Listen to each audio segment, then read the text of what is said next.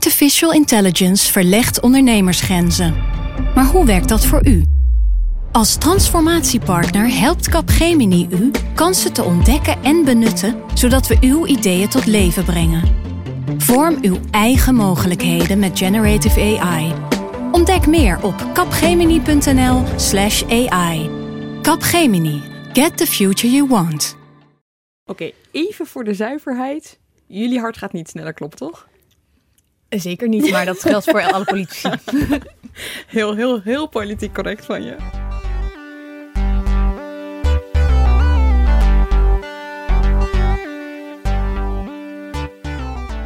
Vanuit de Mediatoren op het Binnenhof in Den Haag is dit de eerste aflevering van Haagse Zaken. Fijn dat je luistert.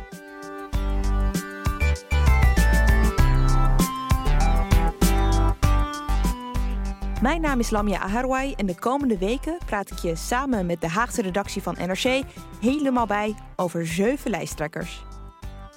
En de man om wie het draait in deze eerste aflevering is niemand minder dan. Al vanaf de eerste dag dat dit kabinet aantrad, werden ouderen als een kip kaal geplukt. Vervolgens werd ons ook nog eens een poot uitgedraaid. En nu volgt een tweede poot. Je zou denken, dan stopt het wel, een kip heeft maar twee poten. Maar met dit kabinet weet je het maar nooit. Henk Krol, fractievoorzitter van 50PLUS. Waar je gaat met Henk Krol, hij reist in, in de, met de trein tussen Eindhoven en Den Haag bijvoorbeeld, maar als je met hem door de stad loopt, waar dan ook, er zijn overal grijze dames die hem aanklampen. Dit is Emilie van Outeren. Ze werkt op de politieke redactie van NRC, volgde Krol toen hij de Kamer inkwam, toen hij weer vertrok en toen hij weer de Kamer inkwam. Bij de ledenvergadering, ik ben meegeweest naar de radiostudio waar ze 50 plus radio opnemen. Ik heb achter hem aangelopen als die ging flyeren. En hetzelfde wat Emilie net vertelde, dat, uh, dat zie ik ook. Um, ja, dames van een bepaalde leeftijd die dan inderdaad uh, naar hem zwaaien. En in, in mijn geval, ik was met hem op de Dennenweg hier in Den Haag. En een mevrouw tikte op het raam en toen liep hij naar binnen, zoen op de wang en weer naar buiten. En je stemt toch wel 50 plus? Ja, ja, dat, uh, dat ging ze zeker doen. En dit is Tisha Ketelaar, politiek verslaggever bij NRC, waar ze schrijft over Henk Krol en zijn 50 plus.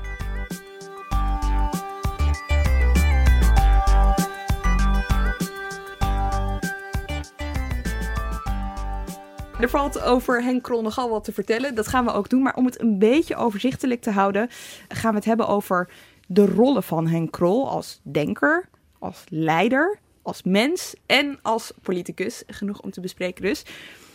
Laten we eventjes beginnen um, bij de denker Henk Krol. Zit natuurlijk bij 50 plus. Moet ik het zo zien? Is 50 plus uh, een soort uitvloeisel van de gedachtegang van Henk Krol? Of is Henk Krol meer een uitvoerend persoon voor de partij 50 plus? Nou, Henk is zeker niet de grote denker achter 50 plus. Um, hij heeft recent ook. Hij, hij, is altijd vrij goed in van zijn eigen zwakte zijn kracht maken. Um, hij heeft ook laatst nog toegegeven dat hij toen hij eigenlijk al hier zat, dat hij maar is begonnen met pensioenen voor dummies lezen omdat hij eigenlijk toch van het, nou, het grote uh, breekpunt voor 50 plus niet zo heel veel afwist. Um, Wacht even hoor. Welke politicus geeft dat toe? Dat hij daarmee is begonnen met het boek Dummies voor nou, een politicus die graag laagdrempelig wil zijn, denk ik. Een politicus die en het begrijpt dat, zo'n, dat zijn kiezers het ook niet allemaal weten. En van hem accepteren dat hij het ook niet allemaal weet. En het is ook heel slim. Ik bedoel, geef de Nederlanders maar de kost die wel alles exact van hun pensioen weten. Tenminste, ze weten misschien wat ze binnenkrijgen of wat ze zouden moeten binnenkrijgen. Maar hoe het helemaal precies werkt, nou, ik denk niet dat er heel veel mensen zijn die dat weten. Dus dat hij dat toegeeft, dat, dat is ook een soort charme. Ook een soort van, ik ben net zoals jullie, ik, ik ben begaan met jullie lot. Uh, maar, en ik lees me goed in, zodat ik goed uit de bus kom. Ja, uh, de denker en 50 plus, of de bedenker zelfs, is, uh, is Jan Nagel geweest. En uh, die heeft zichzelf ook in een interview met hem mij wel eens omschreven als een voetbalscout op zoek naar talent. Zo heeft hij ooit Pim Fortuyn de politiek ingekletst, toen nog verleefbaar. Peter R. de Vries heeft hij natuurlijk Peter R. de Vries was een iets minder geslaagd project, maar daaruit voortkomend heeft hij toen bedacht, nou wat, wat is de grootst groeiende doelgroep die je als politieke partij zou kunnen aanboren? 50 plus. En daar heeft hij een, een voorman bij gezocht. En dat werd Henk Krol. Hij heeft het echt bekeken als een soort business case. Waar ligt nog een gat in de markt? Zeker. Hij heeft dat met Maurice de Hond hebben ze dat onderzocht. Wat, welke, welke kiezersgroep groeit, is ontevreden en uh, komt meestal opdagen bij verkiezingen. En de ouderen. En over twee jaar is uh, meer dan de helft van onze bevolking 50 plus. Kijk, daar zit een groeimarkt. Zeker aangezien onder de 18 niet gestemd wordt, is het, is het aandeel in de kiezerspopulatie enorm. Hij kwam dus uit bij Henk Krol. Waarom Henk Krol? Want jullie hadden het net al eventjes over zijn charme, hè?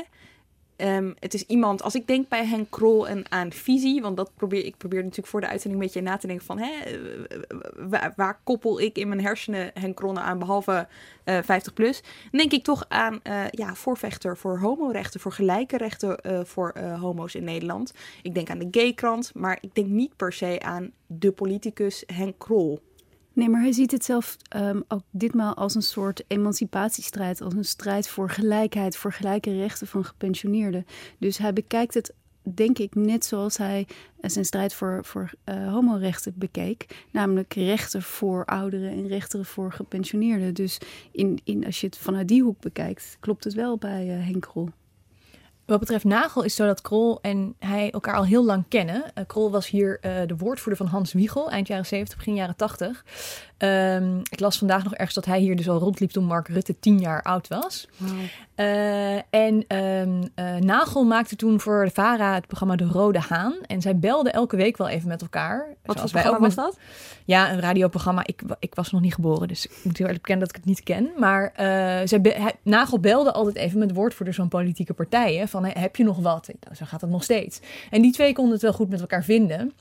Daarnaast heeft, heeft uh, als boegbeeld voor de homo-emancipatie en met name het openstellen voor, van, het, van het huwelijk voor mensen van gelijk geslacht natuurlijk enorm veel gedaan.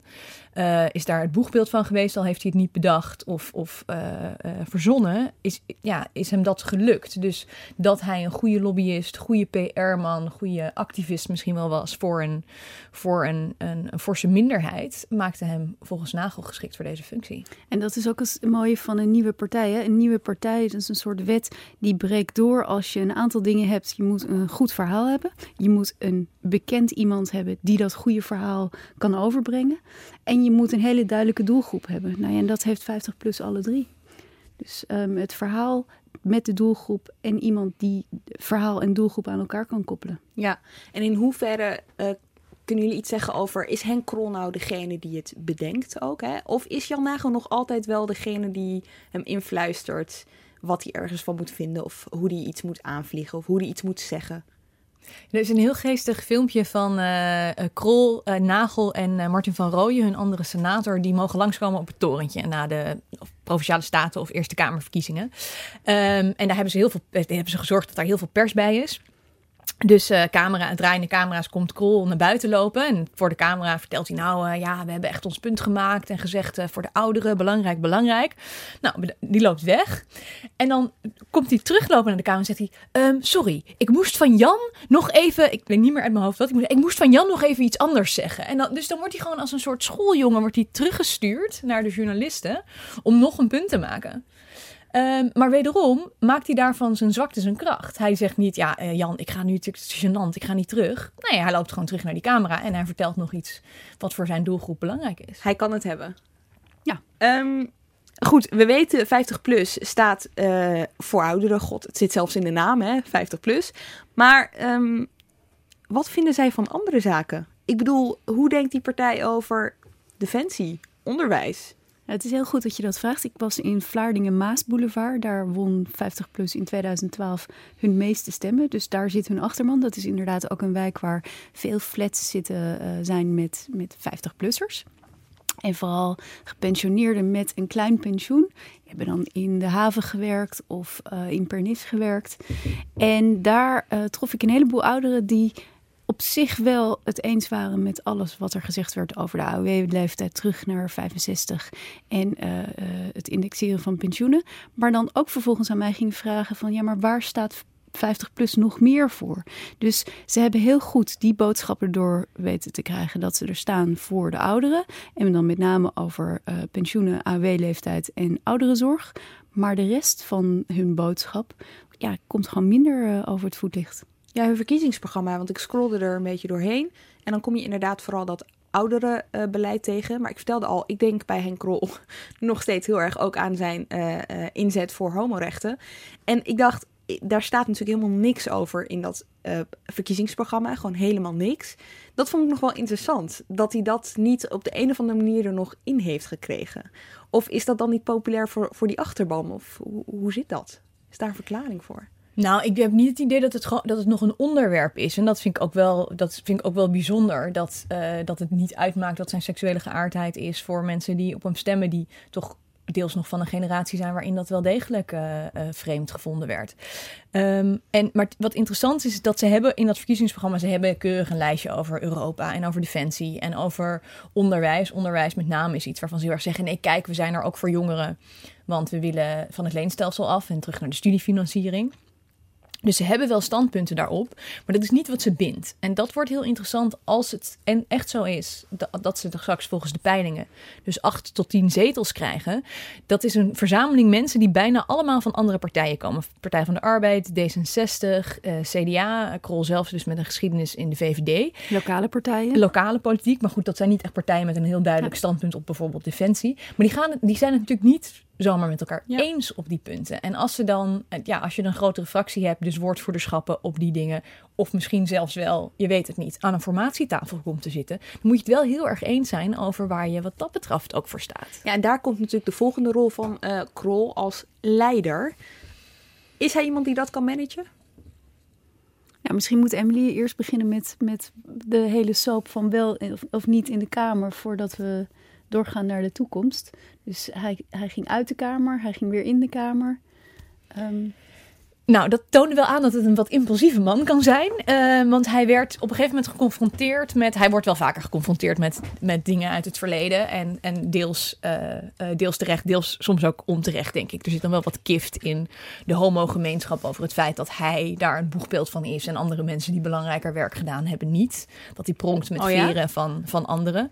Maar de, de, de rel die ontstond rond de pensioenpremies van medewerkers van de G-krant was natuurlijk schandalig. De, de man. Even kort ja, waar dat de man die uh, zegt uh, het pensioen van de oudere Nederlanders te gaan redden, uh, bleek jarenlang voor zijn eigen medewerkers geen pensioenpremie te hebben afgedragen. Iets waar hij ze wel bleek achteraf voor had laten tekenen. Gewoon een beroep op zich gedaan van jongens, of we gaan verhiet, of je zegt, of je scheldt me dit kwijt. Um, en, maar toen dat uitkwam, uiteindelijk via de Volkskrant, is hij, van de, is hij meteen opgestapt. Um, maar, kreeg daar ook, ja, maar kreeg daar ook meteen weer spijt van.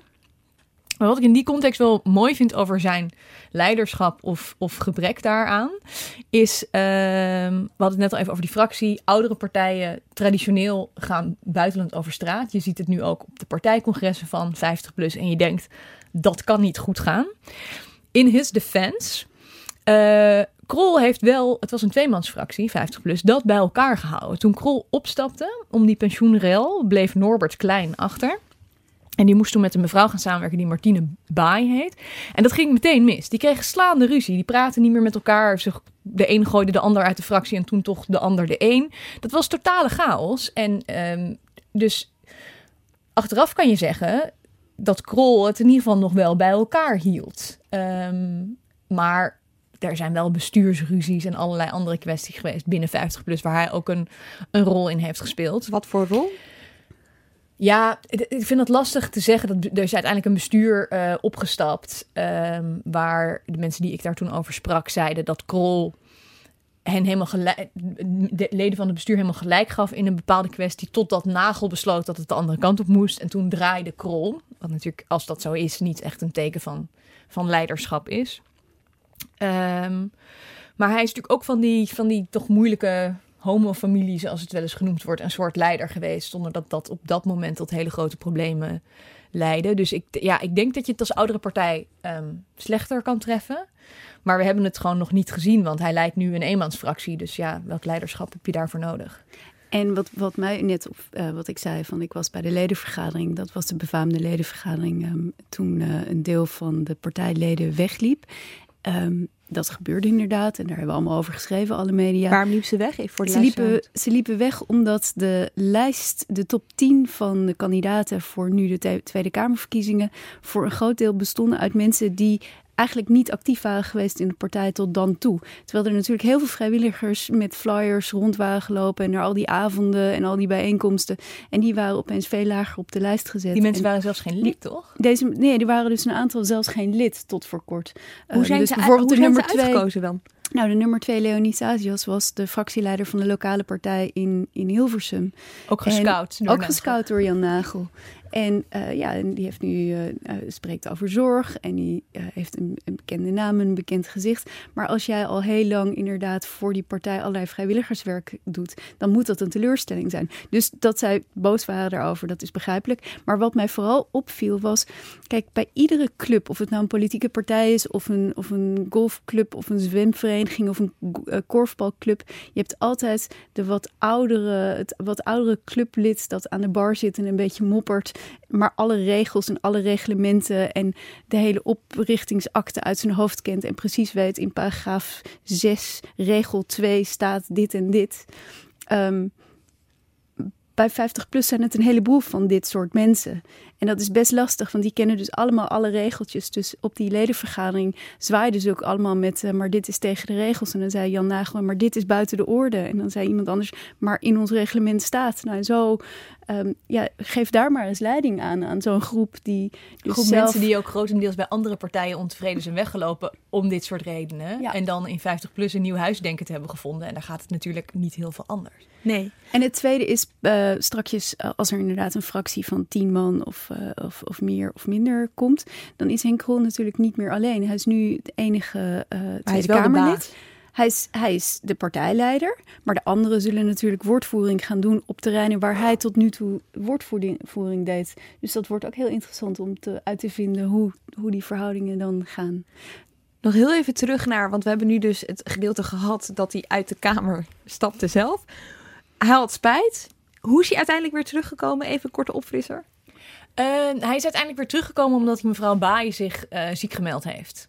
En hij als hoogste op de lijst toen weer, weer terug mocht komen. Um, dat lijkt en, me best gênant, zeg maar. In een, normale, in een normale situatie is dat natuurlijk wel een beetje gek. Dus je bent opgestapt om, uh, omdat er een Het is absurd. Ik bedoel, het is toch absurd als je probeert aan een buitenlander uit te leggen dat wij in Nederland met ons versplinterde politieke landschap een partij hebben die zich exclusief op ouderen richt, die dreigt 8 tot 10 zetels te halen en een leider heeft die aantoonbaar gesjoemeld heeft met de pensioenpremies van zijn eigen medewerkers.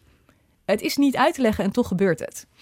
Uh, maar hij is ja, toch gesteund door zijn partij. En ook met het idee, met name van Nagel, maar ook van anderen, dat 50 plus ten onder zou gaan. Als, het, als ze die mevrouw Baai, klein was inmiddels dus afgesplitst, in de Kamer zouden laten zitten. Dat dat niet zou lukken. Dat Kool toch weer hun lijsttrekker moest zijn bij een volgende verkiezing. Ja, en dat kan je beter doen vanuit de Kamer dan van buiten de Kamer. Dus toen is deze, is deze truc bedacht. Misschien een beetje een domme vraag hoor, maar waarom dacht Klein daarna niet, ik ga weer terug? Ja, dan gaan we in de psychologie van Norbert nee, nee, Klein. Dan kan je een andere uitzending aanwijden. omdat, ja, het zou best logisch zijn eigenlijk. Want hij kon het gewoon niet vinden met Bai. Ja, maar je ziet ook nu aan het partijprogramma van uh, de partij van Norbert Klein, de Vrijzinnige Partij. Dat heeft eigenlijk helemaal heel weinig nog te maken met waar 50PLUS voor staat. Dat is een hele andere kant op gegaan. Dus daar zit in, inderdaad gewoon een ideologische tweespalt tussen, denk ik, tussen 50PLUS en de Vrijzinnige Partij. Nou, nou heeft hij natuurlijk um, uh, hij heeft die lijst samengesteld. En uh, Tietje, je vertelde mij uh, voor de uitzending dat er een heiweek is geweest. Ja. Neem ons eens even mee naar hoe een heiweek van 50 plus eruit ziet. Nou, ik ben er niet bij geweest, laat ik dat voorop stellen. Maar ze zijn dus kans. inderdaad om, de, om inderdaad om uh, uh, de taferelen die bij eerdere oudere partijen plaatsvonden, om die te voorkomen, zijn ze met z'n allen niet gewoon een, een, dagje met elkaar gaan vergaderen, maar ze zijn inderdaad met z'n allen in Teugen, vlakbij Apeldoorn geweest, in een soort uh, ja, de oord waar ze zelf hebben gekookt en um, iedere dag hebben vergaderd. En dan kregen ze s'avonds na het avondeten en na de afwas werd er debattraining gegeven. Um, ja, dus ze deden echt een week lang alles samen om maar te zorgen dat iedereen elkaar leerde kennen. Ze zijn zelf ook heel trots erop dat, uh, dat er geen uh, kliekjes vormden en dat iedereen iedere dag op een andere plek aan tafel ging zitten. En dat ze elkaar echt hebben leren kennen. Dat, dat zullen ze je ook echt vertellen. En, uh, en vervolgens, ja, ze deden dus zelf boodschappen. Dus um, ik vroeg op een gegeven moment uh, aan iemand van, ja, maar wat heb je dan gekookt? Ja, ja, ik ben niet zo'n koker thuis. Dat was Gerrit-Jan van Otterlo. En die uh, vertelde dat zijn familie erg had moeten lachen toen hij vertelde dat hij inderdaad de kookcorvée had gehad. Eén grote gezellige Eén club. grote gezellige club. Nog En, wel. en kijk, dat zijn denk ik ook ehm, voor nieuwe partijen ehm, is de grote zaak is bijeen blijven. En we hebben eh, zo'n tien jaar geleden hebben we de LPF gehad, die ook snel uit elkaar spatten. Ehm, nou, nu gebeurde het dus de afgelopen vier jaar al met 50 plus toen ze maar met z'n tweeën waren. Dus ik denk dat Jan Nagel en Henk Grol kosten wat kost willen voorkomen dat zoiets snel ook om persoonlijkheden gebeurt. Wat Emily net zei, van ze komen allemaal van een andere partij, dus misschien dat het ideologisch op een gegeven moment spaak lo- loopt, dat kan altijd nog. Maar qua persoonlijkheden hebben ze nu genoeg met elkaar afgewassen en gekookt om, eh, om in ieder geval eh, een paar maanden eh, aardig en Maar goed, vriendelijk tegen elkaar te zijn. Afwassen en koken is heel wat anders dan eventjes discussiëren over wat je nou precies vindt van een bepaald onderwerp. Ja, maar je leert natuurlijk wel, kijk, ze, zo'n week hier in de Kamer, dat is een volle week. Dat is eh, een week, zeker dinsdag, woensdag, donderdag, tot diep in de eh, avond, diep in de nacht soms zelfs. Eh, daar moet je tegen kunnen. Je moet goed kunnen debatteren, je moet goed met elkaar kunnen overleggen. Ehm, en je moet, nou ja, een van de mensen zei ook tegen mij dat hij vond dat eh, Martin van Rooyen, die hun oudste is met 74, de meest energieke van allemaal was. Nou, dat leer je ook om in zo'n week natuurlijk van elkaar kennen. Van op wie kan je midden in de nacht nog bouwen? Ehm, wie moet je ochtends vroeg niet eh, al te vroeg aan de telefoon hebben? Eh, dat soort eigen- eigenaardigheden. Ja, en daarmee komen we ook bij de mens, Henk Krol. We gaan het hebben over emoties en over ehm, hoe die is gewoon. Weet je, eh, kun je makkelijk op hem afstappen? Ja, hij is, Ja. hij is uiterst toegankelijk. Ja, absoluut. Ik bedoel, veel mensen hier zijn, zijn toegankelijk, maar Krol zeker. En ook... ehm, Hij slaat ja, zijn arm om je heen en, en voert je even weg van de andere journalisten als die echt iets tegen je wil zeggen, heb ik wel eens gemerkt. Ja, en het is ook, bedoel, ja, het is, het is ook een ijdele man die graag in de belangstelling staat. Eh, weet dat, hij dat zijn publiciteit niet altijd positief is, maar daar, eh, eh, nou ja, zoals ik al zei, ook, eh, ook een positieve draai aan weet te geven vaak. Ehm, en het is een charmante man. Hij is heel vriendelijk. Ik vind het geest dat hij zo'n zo'n zuideling is, maar met toch zo'n geaffecteerd accent. langzaam praat en volgens mij daarmee mensen wel heel erg voor zich inneemt. Je merkt ook dat hij in de Kamer zelf, ondanks dat hij volgens velen soms de grootste onzin uitkraamt met de cijfers die hij hanteert als het aankomt op, eh, op, de, op de AOW, eh, pensioenen en, en vermeende armoede van ouderen, dat niemand toch echt fel op hem kan reageren. Je kan, eh, hoewel hij hoewel die best fel kan zijn, is het niet, leidt het niet tot, tot in ieder geval openlijke Is dat omdat ze hem niet serieus nemen? Of omdat nee, ze de hem 50 gewoon plus wordt uiterst serieus genomen. Dat Ja. is zeker. dat is, 50 plus is gewoon voor bijna alle partijen wel een bedreiging, omdat ze een specifiek deel van het electoraat van het CDA, de VVD, eh, nou, of de PVV eh, naar zich toe proberen te trekken. Ehm, en dan is de vraag altijd: kan je daar beter dan zoveel mogelijk afstand van nemen? Of kan je daar beter dan zoveel mogelijk mee samenwerken? Of wat ook gebeurt, eh, standpunten van overnemen. Je kan veel zeggen, 50 plus heeft feitelijk natuurlijk niks bereikt in de afgelopen eh 4, 4,5 jaar in de Kamer. Behalve dat punt bij elke partij hoog op de agenda staat op dit moment. Iedereen belooft cadeautjes voor de ouderen Ja. in deze campagne. Nou is dat bij verkiezingen altijd zo, maar nu zeker de discussie over de pensioenen en de discussie over de AOW-leeftijd is er mede dankzij 50 plus eh, gekomen. En ze maken dat nu ook een breekpunt, mochten ze inderdaad bij de coalitieonderhandelingen aan tafel zitten. Dus we zullen het de komende tijd allemaal over AOW-leeftijd terug naar 65 ja of nee gaan hebben. Is Krol dan ook iemand die dat graag benadrukt? Zo in de wandelgangen van jongens, ja, ik heb dat toch wel op de agenda gekregen. Ja, tuurlijk. Maar goed, dat elke politicus claimt op die manier zijn succes. Wat, wat geestig is, dat Krol eh, ook... Dat zal hij niet meer zijn als zijn eigen fractie. Maar hij is, de, hij is de oudste in de Kamer. Hij is de enige 65-plusser in Hoe de oud Kamer. is hij? 66 is volgens mij. 67 gevonden. Ik dacht hij van april was, dus dat hij nog 66 is, 1950. Maar hij... ehm, Hij benadrukt dat ook graag. ja, nee, hij benadrukt graag dat hij de, de oudste is. Ik wil niet zeggen dat hij een soort vaderfiguur in de Kamer is. Dat absoluut niet. Maar het is natuurlijk toch wel anders. Als je kijkt naar alle eh, de voormannen van alle, de lijsttrekkers van alle partijen zijn toch op Klaver na als andere uitzondering allemaal een beetje van dezelfde generatie. Ehm, en Krol staat daar nou niet boven, maar is daar wel een, een uitzondering op en wordt dus ook op een beetje andere manier behandeld. Hij is van een, een ander soort partij, het is een ander soort man, hij is van een andere generatie. Um, dat maakt wel dat hij, dat hij anders behandeld wordt. Ik heb het even opgezocht. 1 april 1950. 1 april. Geen grap. ik denk, ik maak hem toch nog eventjes. Dus dan wordt hij dit jaar 67. Ja, dat klopt. De... Ja. Goed, ja, hij... hij... wijst ook graag dus naar andere landen waar, waar um, uh, parlementsleden allemaal gewoon veel ouder zijn en waar er eigenlijk geen, er, uh, geen reden is om uit de Kamer te stappen als je een bepaalde leeftijd hebt bereikt. Dus, um... Maar niemand maakt er ook echt een issue van, toch? Dat hij te oud ja, zou zijn? Nee, nee, nee, absoluut niet. Nee, nee, sterker nog, ik denk dat partijen wel inzien dat ze dus een aantal kiezers niet bereiken door allemaal uh, hippe, hippe mannen met een strak gesneden das uh, op het podium te zetten. Dat we daardoor ook de aansluiting met, met een deel van de kiezers missen. Ja. En het tweede wat Emily dus zei van de andere partijen worden niet snel boos op hem. Het is ook best een gezellige man. Gewoon in de omgang is hij is, hij is gezellig. Je hoeft hem maar um, bij van sommige televisieoptredens te zien. Dus ik zag hem laatst bij Max, Omroep Max. En daar, daar zit hij gewoon gezellig aan tafel mee te keuvelen. Um, en hij, hij, uit zijn hoofd citeerde hij het eerste hoofdstuk van Le Petit Prince in het Frans.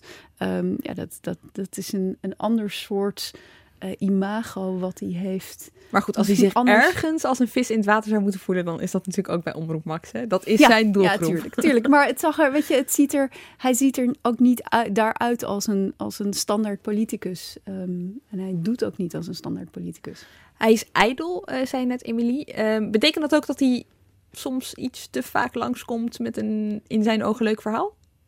Nou, dat valt op zich wel mee. Ik denk dat hij, hoewel onze lezers ook niet de jongste zijn, niet het idee heeft dat hij nou bij ons al heel veel te winnen heeft. Maar um, hij is, uh, het is meer dat hij echt wel bijna overal toe bereid is. Ik weet nog dat wij bij de vorige verkiezingen een serie hadden die we dit jaar weer gaan maken over droombanen van waarin politici werd gevraagd van wat, zou je, wat had je gedaan als je geen politicus was geworden.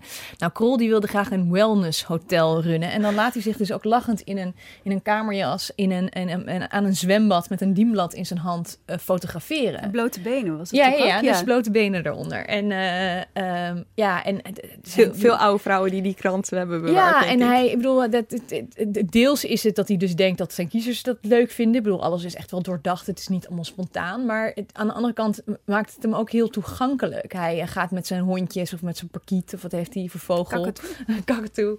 Um, uh, laat hij, gaat, hij, gaat hij in beeld en hij weet, hij weet aandacht naar zich te trekken. Hij mocht, um, hoewel het in de formatie dan niet meer functioneel was, mocht hij nog naar, toen nog naar de, de koningin de vorige, bij de vorige ronde. En dan, heeft, dan regelt hij dus voor zichzelf een elektrische sportwagen zodat zijn aankomst opvalt. en niet van anderen die, die, zich door, die zich met een taxi laten afzetten of door hun moeder niet opvalt. Dus hij weet zich gewoon altijd net met iets alternatiefs in de kijker Wacht wel even, even een zijsport. Door hun moeder? Nee, dat is bij wijze van spreken. okay, okay, okay, Van al die, andere, van al die andere lijsttrekkers die langs mochten komen, eh, weten ja. we dat niet meer. Ja. Maar bij Krol onthoud je dat, omdat er net even over nagedacht is hoe hij zich daar ook daarmee in de kijker kan spelen. Zo komen wij bij de mens, Henk Krol. Titia, jij, um, ik las een mooie reportage van jou in NRC. Je was naar een radiostudio geweest. Ja. Waar Krol af en toe aanschuift. Nou, niet waar Krol af en toe aanschuift. Um, dit was 50 plus radio. En dat is een internetradiostation. Uh, speciaal dus voor de doelgroep van deze partij. Uh, met als achtergrond het idee dat 50-plussers zichzelf niet meer herkennen uh, bij wat er op de huidige publieke en commerciële radiozenders wordt uitgezonden. Dus zij hebben een, uh, een, een, uh, ja, een internetradiozender waar allerlei muziek wordt uitgezonden. Dus de verzoeknummers, er kwam veel, ik heb de lijsten gezien wat er verzocht wordt. Veel Bonnie Sinclair bijvoorbeeld, um, Ramses Shaffi. Ah ja, um, echt doelgroepmuziek. Uh, doelgroep, maar ik moest, ik moest ook ons. Uh, ze gingen ook aan mij zeggen dat het Rolling Stones kon ook. Melodieus, dat was het woord van, uh, van de ah. dag. Melodieus. En Henk Krol um, heeft daar een wekelijks praatje op um, zaterdag. Oh, sorry, op zondag. En hij, uh, om het half uur hoor je een soort uh, 50-plus boodschap. En die is deels door hem ingesproken, deels door anderen ingesproken. Uh, maar het is echt inderdaad 50PLUS radio. En alle andere kandidaatkamerleden hebben ook een rol. Um, dus Emiel Bode, die heeft zijn huishoudtips die hij vroeger voor de Telegraaf deed, die doet hij daar. Um, en uh, er zijn dus uh, kennelijk verpleeghuizen die, die deze zender nu op hebben staan. Dus en toch uh, super grappig. vragen. Waar veel partijen juist niet heel erg in zitten op, socia op sociale media, op digitaal, op vloggen, gaat Henk Krol dus gewoon, kruipt hij achter een old microfoon. School. Old school, ja. en maakt hij oldschool radio. Ja. En het fantastische was natuurlijk ook vanuit een studio die gered is van het oude piratenschip waar Radio Noordzee vanuit werd uh, afgezonden, uitgezonden. Dus um, uh, ja, ook, dat is natuurlijk voor heel veel 50-plussers herkenbaar. Zo luisteren de radio. We komen bij um, de politicus Henk Krol. We hebben het er even aan het begin over gehad. Um, hij is natuurlijk uh, voorlichter geweest van de VVD-fractie uh, onder Wiegel. Was eind jaren uh, 70. Ik las nog, het vond ik wel mooi, dat hij bibberend bij zijn sollicitatie heeft gezegd: Joh, ik ben homoseksueel. En dat. Wiegel tegen hem zei: Joh, ik moet jou ook iets vertellen. Ik ben heteroseksueel, weet je wel. Die wilde er dus geen issue van maken.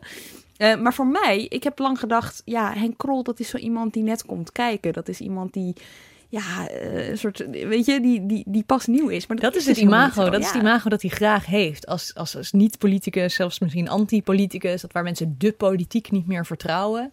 Dat ze hem wel vertrouwen. Terwijl dat natuurlijk, ja, hij is een raspoliticus.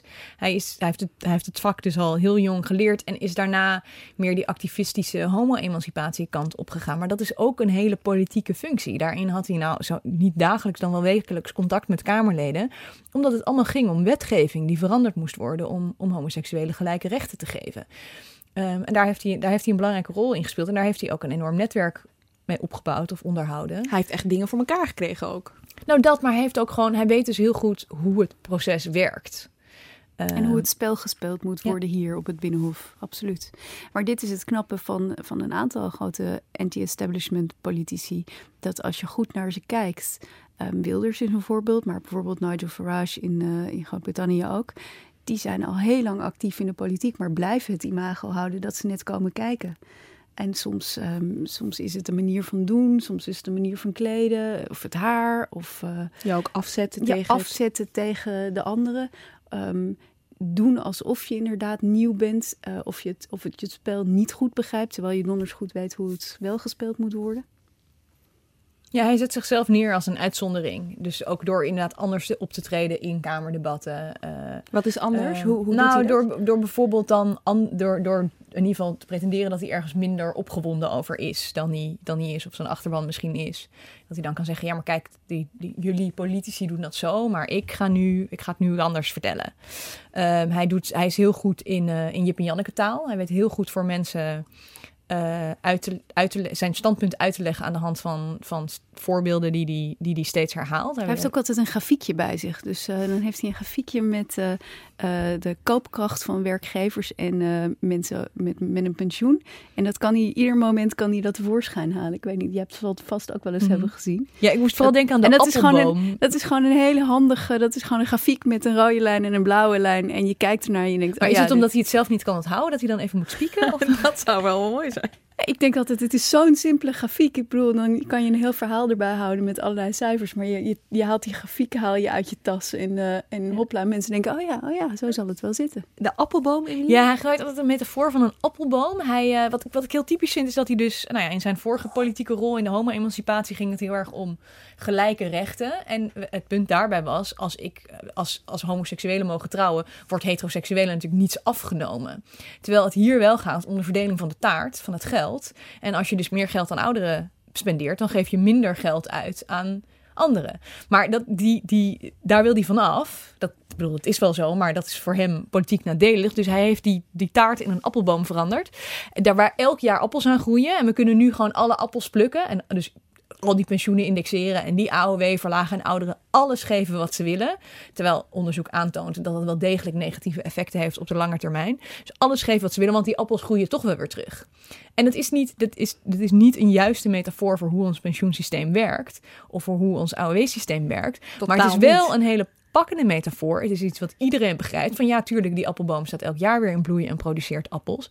En dus de, die maar blijven herhalen, dat werkt veel sterker, denk ik, dan, uh, dan beginnen over het koopkrachtplaatje of andere meer ingewikkelde dingen. Je ziet ook nu dat zij dus niet hun programma door het CPB uh, eh, hebben laten doorrekenen. Ze komen komende week met een alternatieve doorrekening.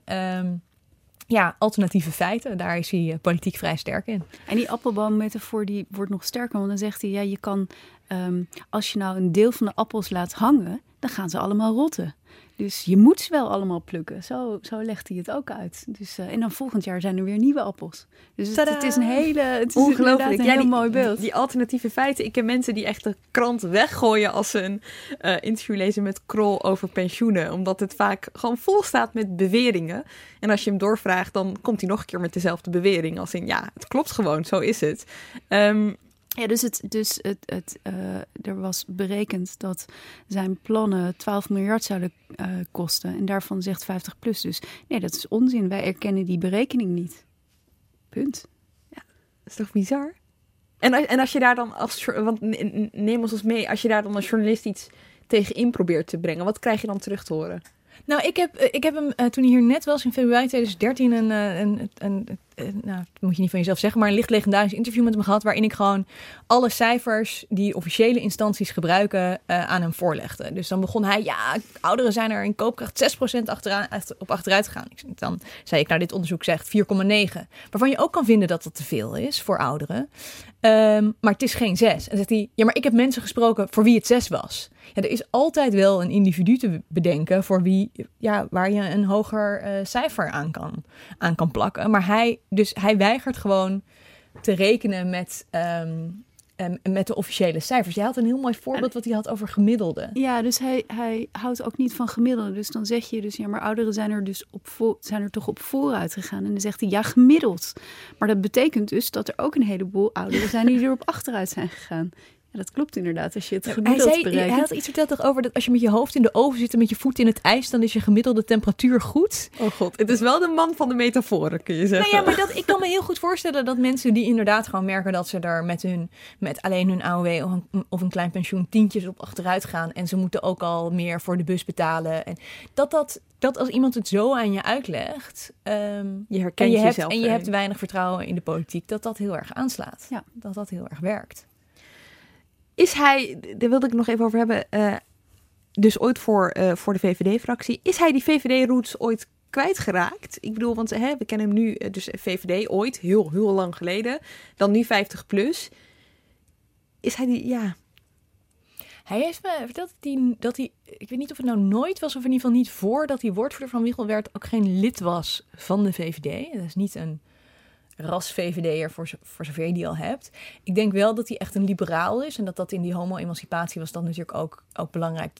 Ja, dat een liberale partij stond daar dichterbij dan een CDA of zelfs uh, Sociaaldemocraten. Um, en, uh, en de VVD is natuurlijk ook veranderd sinds de jaren zeventig. Ja. Als je nu kijkt hoe zij tegenover dingen staan als uh, legalisatie van, van softdrugs of dat soort dingen, ja, dan, of law and order, het is, de VVD is ook niet meer de partij waar hij vandaan komt. Um, als een van de weinigen uh, sluit hij de PVV niet uit. Daar heeft hij een hele open brief over geschreven toen in de Volkskrant. Hè. Uh, zijn redenering is eigenlijk, uh, als je die partij vooraf al, al, al, uitsluit, een beetje zoals Maurice de Hond dat ook zegt, dan zorg je ervoor dat mensen juist erop gaan, gaan stemmen. Um, dat is wat hij zegt hoe denken jullie erover? Nou, hij, heeft, hij sluit ze niet uit, maar hij heeft wel twee breekpunten geformuleerd.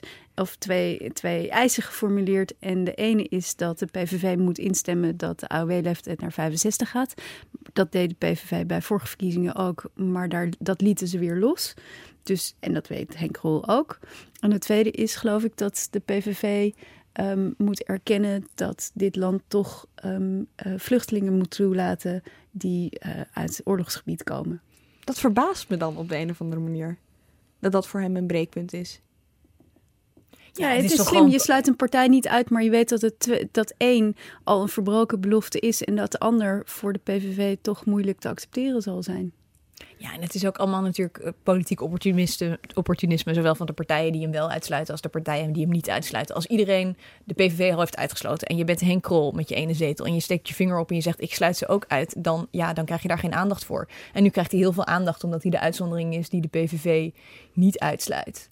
Ehm, en hij probeert ook, hij probeert heel erg uh, op een andere manier dan Rutte een alternatief voor de PVV te zijn. Er zijn denk ik wel een x-aantal, en dat zie je ook wel in verschuivingen van kiezers van stemvoorkeur. Een x-aantal kiezers die je dus inderdaad gewoon gehad hebben met de politiek. Graag denken dat het vroeger alles beter was.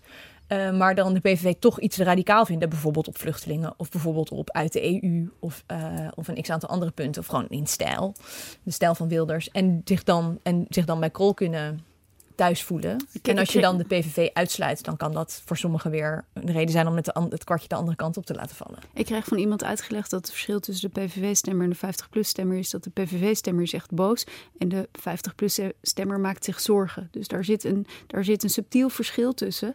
Maar het is een, eenzelfde doelgroep van mensen die met wie het misschien nog oké gaat, maar die zich dus wel zorgen maken over de toekomst, zorgen maken over de toekomst van hun kinderen, zorgen maken over waar het met dit land heen gaat. En dan inderdaad misschien ehm, een keuze voor 50 plus, omdat uh, wat de PVV vindt te radicaal uh, is. Even de glazen bol. Ik weet dat meeste journalisten hier helemaal niks meer hebben, maar ik ga het toch even proberen bij jullie. Want hij staat gemiddeld tussen de 8 en 10 zetels hè, uh, met zijn 50 plus. Denken jullie dat dat haalbaar is? Nou ja, of wat ik al eerder zei, over twee jaar is meer dan de helft van de bevolking 50 plus. Dus nu, nu uh, uh, in aantallen kiezers is het, uh, is het er zeker en, kan niet het zeker halen. En als je ook weet dat de doelgroep tussen de 55 en 65 um, de hoogste opkomstpercentages van Nederland heeft, dus 75 procent Um, ja, nogmaals. Um... Krol zou zeggen, je, je gebruikt te veel cijfers. Ja, Zo werkt absoluut. het niet. absoluut. Nee, nou, dus ik, wat ik maar wil zeggen, er zijn heel veel 50-plussers. En die komen ook nog alles, allemaal op naar, uh, naar de stembus, of bijna allemaal. En daarmee kan je inderdaad 8 tot 10 zetels halen. Het potentieel is er zeker. Ik denk dat er twee. Uh nou ja, misschien wel drie risico's zijn voor 50 plus. Uh, het ene risico is dat er natuurlijk nog ergens een schandaal uitbreekt. Uh, dat kan rond Kool zijn, maar dat kan ook rond iemand anders in de partij zijn. Zijn, zijn daar aanwijzingen voor? Nee, dat heb ik helemaal niet. Maar je, je hebt altijd events. Je, er kan iets gebeuren. Uh, twee is dat je niet weet... Dat, het zijn natuurlijk allemaal kiezers die eerder op een andere partij hebben gestemd. Ja. 50 plus heeft geen nieuwe kiezers. Misschien mensen die een paar verkiezingen niet zijn opgekomen uit onvrede, maar geen nieuwe kiezers. Als er een tweestrijd ontstaat, Um, zullen mensen die dan bijvoorbeeld altijd VVD gestemd hebben, denken: oh, toch maar Rutte om de PVV bij te houden, terwijl hun sympathie bij 50 plus ligt. Of als er een tweestrijd, als er op links iets ontstaat, waarbij oude P van de Aars dan denken: oh nee, toch maar. Uh, dus dat risico lopen ze. En opkomst is hun kracht, maar ook hun risico. Um, je ziet uh, door de, hoe lang we al geen verkiezingen hebben gehad, door. Uh, door Trump en Brexit, van, oh, het, en ook het Oekraïne-referendum. Als je niet komt, kan er zomaar iets gebeuren waar je het niet mee eens bent zijn de inschattingen dat de opkomst bij deze verkiezingen beduidend hoger zal liggen dan bij de laatste paar verkiezingen. Uh, en dat is een risico voor 50PLUS, want hun kiezers komen toch al. Dus die, die groei in opkomst zal vooral bij nieuwe stemmers, nieuwe jonge stemmers komen, die niet op 50PLUS zullen stemmen. Dus bij, een, bij, een, bij veel commotie rond de verkiezingen die tot hoge opkomst leidt en slecht weer, kan het voor 50PLUS nog wel eens tegenvallen op 15 maart. We gaan het zien. Veel dank voor jullie bijdrage. Emilie van Outeren en Tietja Ketelaar, beide dus van de politieke redactie van NRC. En daarmee komen we ook aan het einde van deze aflevering van Haagse Zaken. Ik vond het heerlijk en ik geloof dat zij heel duidelijk nu weten dat 50PLUS echt meedoet in deze verkiezingsstrijd. Ja, ja, Henk Krol. Maar niet alleen 50PLUS doet mee aan de verkiezingen natuurlijk. Woensdag zijn we er weer. En dan hoor je alles over Geert Wilders. Zijn er nou vragen die je over hem of zijn partij hebt? Laat het dan vooral weten. Ook als je reacties of tips hebt na deze eerste uitzending. En je kan mailen naar podcast.nrc.nl. Speciale dank nog aan Pim van den Dol en Tim de Gier. Tot woensdag.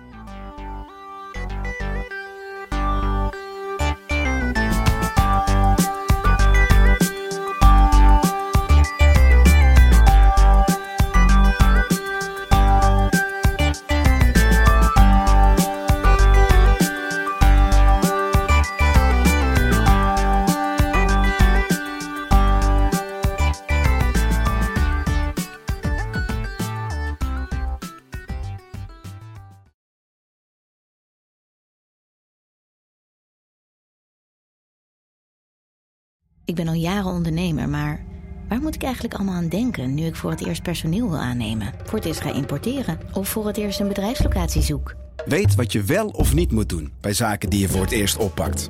Check kvk.nl voor praktische stappenplannen. KVK, hou vast voor ondernemers.